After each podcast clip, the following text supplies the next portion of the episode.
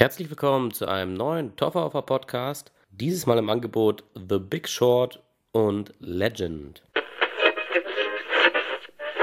Zuallererst zu Big Short. Ich habe diesmal keine Gäste bei mir, sondern dieses Mal gibt es wieder eine Solo-Variante von mir.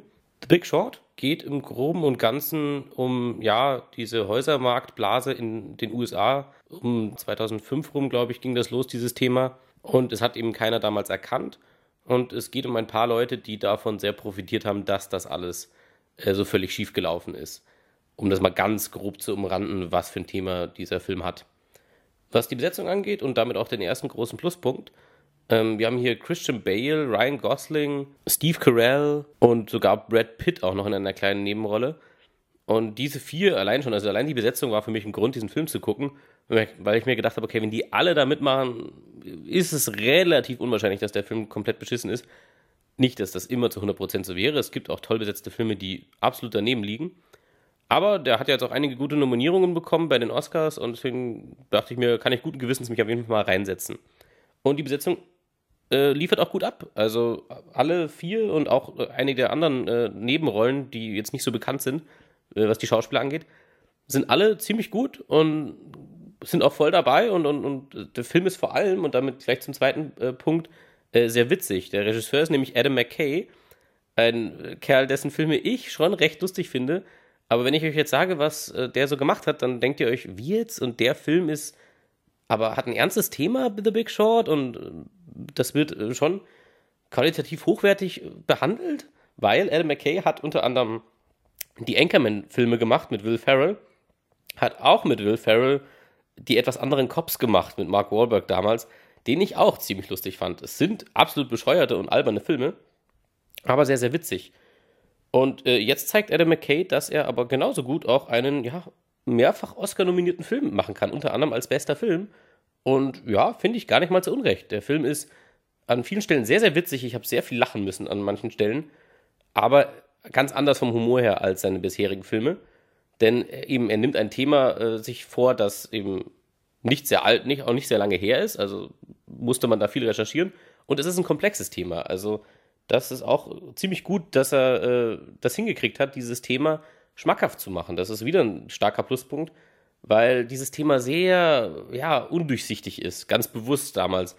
Äh, weil Leute von der Wall Street und Co. gar nicht wollen, dass man versteht, was da vor sich geht.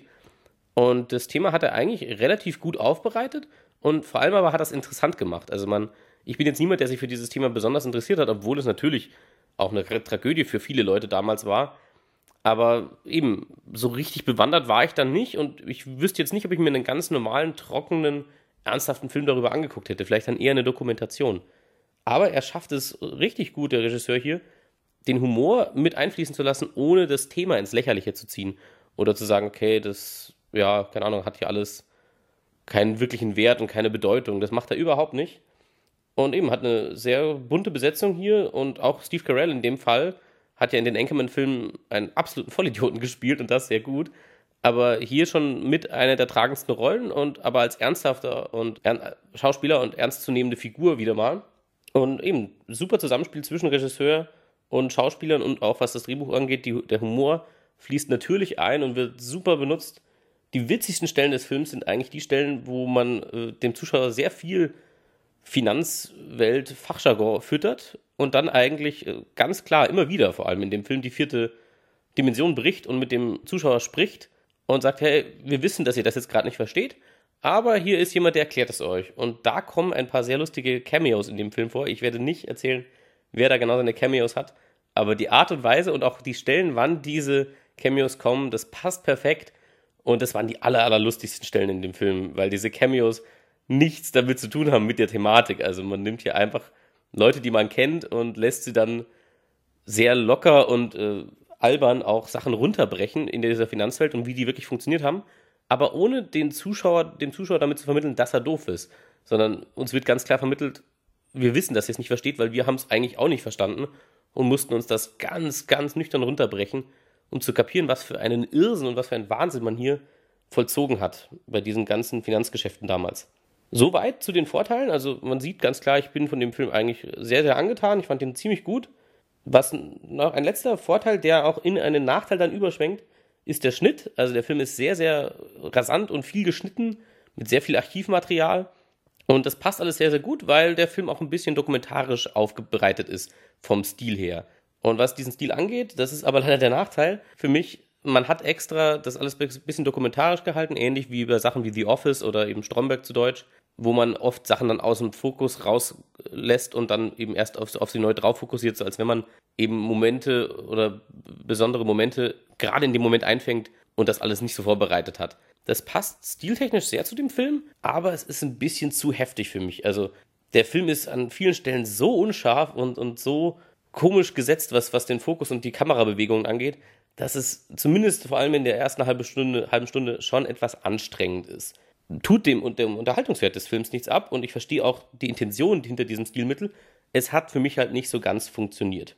Und wenn ich noch einen zweiten Minuspunkt nennen sollte, was den Film angeht, ist kein wirklicher Minuspunkt, aber äh, die Thematik ist eben sehr kompliziert, die dieser Film behandelt. Ich habe auch nach dem Film nicht alles verstanden, was diese Thematik angeht. Aber der Film hat es eben an vielen Stellen sehr, sehr gut versucht und auch gemacht mit sehr einfachen Erklärungen für Leute, die auch nicht Ahnung von dem Thema haben. Es gelingt ihm nicht zu 100 Prozent. Also wenn mich jetzt jemand fragen würde, ob ich diese Sache und diese, diese Vorgänge damals richtig verstanden habe jetzt, muss ich sagen, nein. Also so ganz kapiert habe ich es immer noch nicht. Ich verstehe in groben Zügen, wer hier der Verlierer war und wer die Gewinner waren bei dem Ganzen. Das auf jeden Fall, das ist ganz klar. Aber warum das so weit kam und wie es dazu kam, zu 100% habe ich es nicht verstanden, aber ist eben eher ein kleiner Minuspunkt, weil es ist eine sehr, sehr komplexe Thematik. Es haben sehr, sehr viele Leute damals nicht gesehen und nicht verstanden. Und auch in filmischer Form ist es wahrscheinlich einfach zu schwierig, wirklich zu erklären, warum man so wahnsinnig war und Warnzeichen ignoriert hat und Dinge gemacht hat, die absolut finanziell tödlich für viele Leute dann letzten Endes waren. Und eben der Film schafft es leider nicht ganz, das aufzubereiten, aber eben, ich bin mir nicht sicher, ob es überhaupt machbar gewesen wäre, weil es wirklich schwierig ist. Aber unterm Strich ist The Big Short auf jeden Fall ein sehr unterhaltsamer Film, der trotz seiner ernsthaften Thematik sehr, sehr witzige Stellen hat und die auch sehr, sehr gut setzt und eine gute Mischung aus Ernsthaftigkeit und Humor findet. Also ich habe wirklich mehr, mehrfach laut gelacht im äh, Kino und es kommt auch nicht so oft vor, dass mich ein Film laut zum Lachen bringt. Aber Adam McKay zeigt hier auf jeden Fall, dass er mehr kann als nur alberne Komödien, sondern er auch tatsächlich äh, sehr gut mit Humor umgehen kann und auch weiß, wo der angebracht ist und wo nicht. Also kann er absolut. Ich glaube, das war für viele überraschend. Ich habe das auch gar nicht auf dem Schirm gehabt, dass der so einen Film machen könnte. Aber Kudos, also war wirklich ziemlich gut. Und die kleineren Nachteile lassen sich hier, finde ich, sehr leicht verzeihen, wenn man denn ein bisschen zumindest damit anfangen kann und die Thematik jetzt nicht komplett uninteressant findet. Das fand ich nämlich nicht und man, ich finde, man hat sie relativ gut angepackt. Nun zum zweiten Film, dieses Mal wieder eine Doppelkritik. Legend von Brian Helgeland. Das ist der Drehbuchautor von sehr bekannten Filmen vorab, unter anderem Mystic River zum Beispiel, den Clint Eastwood damals gedreht hat. Als Regisseur selber ist er eher nur für wenig bekannt, unter anderem für Ritter aus Leidenschaft, damals mit Heath Ledger. War für mich aber jetzt kein großes Kriterium. Ich habe mir einfach gedacht, der Trailer sah sehr, sehr, sehr gut aus. Ich habe ja auch einen Looking Forward Post zu diesem Film gemacht, weil der Trailer sehr, sehr Lust auf diesen Film gemacht hat. Und die Besetzung war gut. Also Tom Hardy spielt hier Gangster-Zwillinge, die es wirklich gab. Und das sah im Trailer alles sehr, sehr gut aus. Tom Hardy ist absolut äh, der absolute Bringer momentan in vielen verschiedenen Filmen im letzten Jahr. Mad Max und The Revenant und jetzt auch noch das hier. Und deswegen war es für mich eigentlich klar, dass ich diesem Film eine Chance gebe. Und das ist auch der erste und leider, muss ich jetzt schon sagen, einzige große Pluspunkt dieses Films, Tom Hardy. Also man sieht, dass der voll bei der Sache ist und richtig Bock darauf hat, was er da tut. Also der geht ab wie, wie Feuer in diesem Film spielt zwei völlig verschiedene Figuren und er schafft es für mich tatsächlich, trotz der manchmal nicht so starken Dialoge und der etwas ja, reißerischen oder albernen Darbietung dieser, dieser Thematik, schafft er es für mich wirklich, da zwei vollständig verschiedene Persönlichkeiten zu etablieren, bis zu dem Punkt, wo ich selber mich daran erinnern musste, dass es hier ein und derselbe Schauspieler ist, der diese beiden Rollen spielt. Das klingt echt nach viel Lob, aber ich, es ging mir einfach wirklich so. Ich habe nicht in irgendeiner Form das so empfunden, dass es hier nicht wirklich zwei, zwei verschiedene Personen sind. Klar weiß man das, weil Tom Hardy bekannt ist, aber das ist ähnlich wie bei, bei, dem, äh, bei Army Hammer damals in The Social Network.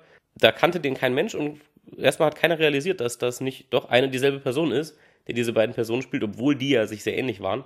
Und wenn man Tom Hardy nicht kennen würde, ich würde sofort hier glauben, dass es einfach, man einfach Schauspieler genommen hat, Zwillinge, die diese beiden Rollen spielen. Also er geht wirklich ab, er lässt die Illusion äh, vollkommen entstehen, dass es zwei Personen sind Und man merkt, dass er auch hier wieder voll dabei ist. Tom Hardy liefert einfach sehr gut ab in den letzten Jahren. Und ja, Respekt dafür. Ansonsten ist Legend leider eher das Gegenteil von The Big Short. Er hat viel, viel mehr Nachteile als Vorteile. Die Story an sich ist wirklich interessant. Es geht um eben reale Gangsterzwillinge in äh, England damals, in London speziell, die dort hochgekommen sind äh, in der kriminellen Welt und um deren Leben und Höhepunkte geht es. Leider, was der Film gar nicht so richtig hinkriegt, ist einen richtigen Höhepunkt zu setzen. Also es wird einfach Szene für Szene aneinander, aneinandergereiht und uns wird nicht wirklich klar gemacht, was uns jetzt hier interessieren soll und was auch wirklich mehr Gewicht und in, hat in dieser Story und was sehr entscheidend ist, sondern es wird einfach Szene für Szene runtergespielt. Und das ist eben schade, dass man das hier nicht richtig hinbekommen hat. Wohlgemerkt, weil eben der Drehbuchautor und auch Regisseur dieses Films eben andere gute Drehbücher auf jeden Fall verfasst hat. Also äh, definitiv mit dramatischen Stories gut umgehen kann. Der Film ist in den ersten 20 bis 30 Minuten eigentlich recht gut. Das Problem ist nur, dass der Film nie uns eigentlich das näher bringt, was ich interessant gefunden hätte an dem Film. Eben kennenzulernen, was diese Cray-Zwillinge, was genau haben die gemacht? Warum sind die so weit aufgestiegen? Das wird alles nie etabliert. Also es wird mir nie klar gemacht, was genau sie jetzt an kriminellen Sachen machen, außer dass sie Leute verprügeln. Das ist das Einzige, was man eigentlich je klar vermittelt bekommt. Die Cray-Zwillinge verdreschen regelmäßig irgendwelche Leute in diesem Film. Und aber ansonsten, also was das angeht, dann könnten sie auch irgendwelche Prügelknaben von der, von der Bar sein und haben eigentlich nichts wirklich damit zu tun, eine Organisation zu leiten im kriminellen Maße. Es gibt eine minimale Anspielung darauf, als wenn dann äh, kollaboriert werden soll mit der amerikanischen Mafia. Aber auch da sieht man die Auswirkungen nie und den Vorgang dessen. Und das ist irgendwie, ja, sehr verwunderlich, dass man sich nicht darauf konzentriert hat, wirklich den Aufstieg und Fall dieser Person zu bringen, sondern eigentlich nur sie als, ja, als Menschen äh, zu zeigen und zu sagen, was sie so eigentlich eher im Privatleben bewegt hat, gar nicht ihr kriminelles Leben. Das kann man schon auch machen, das ist sicher auch nicht uninteressant, nur dem Film gelingt es vom Ton her überhaupt nicht. Also der Film schwankt dann sehr zwischen ja, Tarantino-Ultra-Gewalt-Szenen und dann versucht er aber irgendwie auch ein nüchternes, äh, eine nüchterne Biografie dieser Gangster-Zwillinge zu sein. Und dann kommt aber auch noch eine ja, relativ flache Love-Story mit rein und die Dialoge sind leider, was das angeht, auch sehr platt. Also da wird ab Minute 10 in diesem Film immer wieder mit dem Wort Liebe um sich geschmissen, aber ohne jeden Kontext. Und das ist ziemlich schade. Und eben die Dialoge machen es leider dann nicht besser. Und mindestens einmal im Film, ich spoilere nicht, was in dem Film passiert, aber mindestens einmal im Film passieren Dinge, die so radikal sind. Und der Film schafft es nicht, diese sinnvoll zu etablieren oder zu sagen, okay, das macht Sinn, dass es so weit gekommen ist. Und danach, nach diesem Moment, will man eigentlich auch keinen dieser Darsteller mehr sehen, keiner dieser Figuren mehr.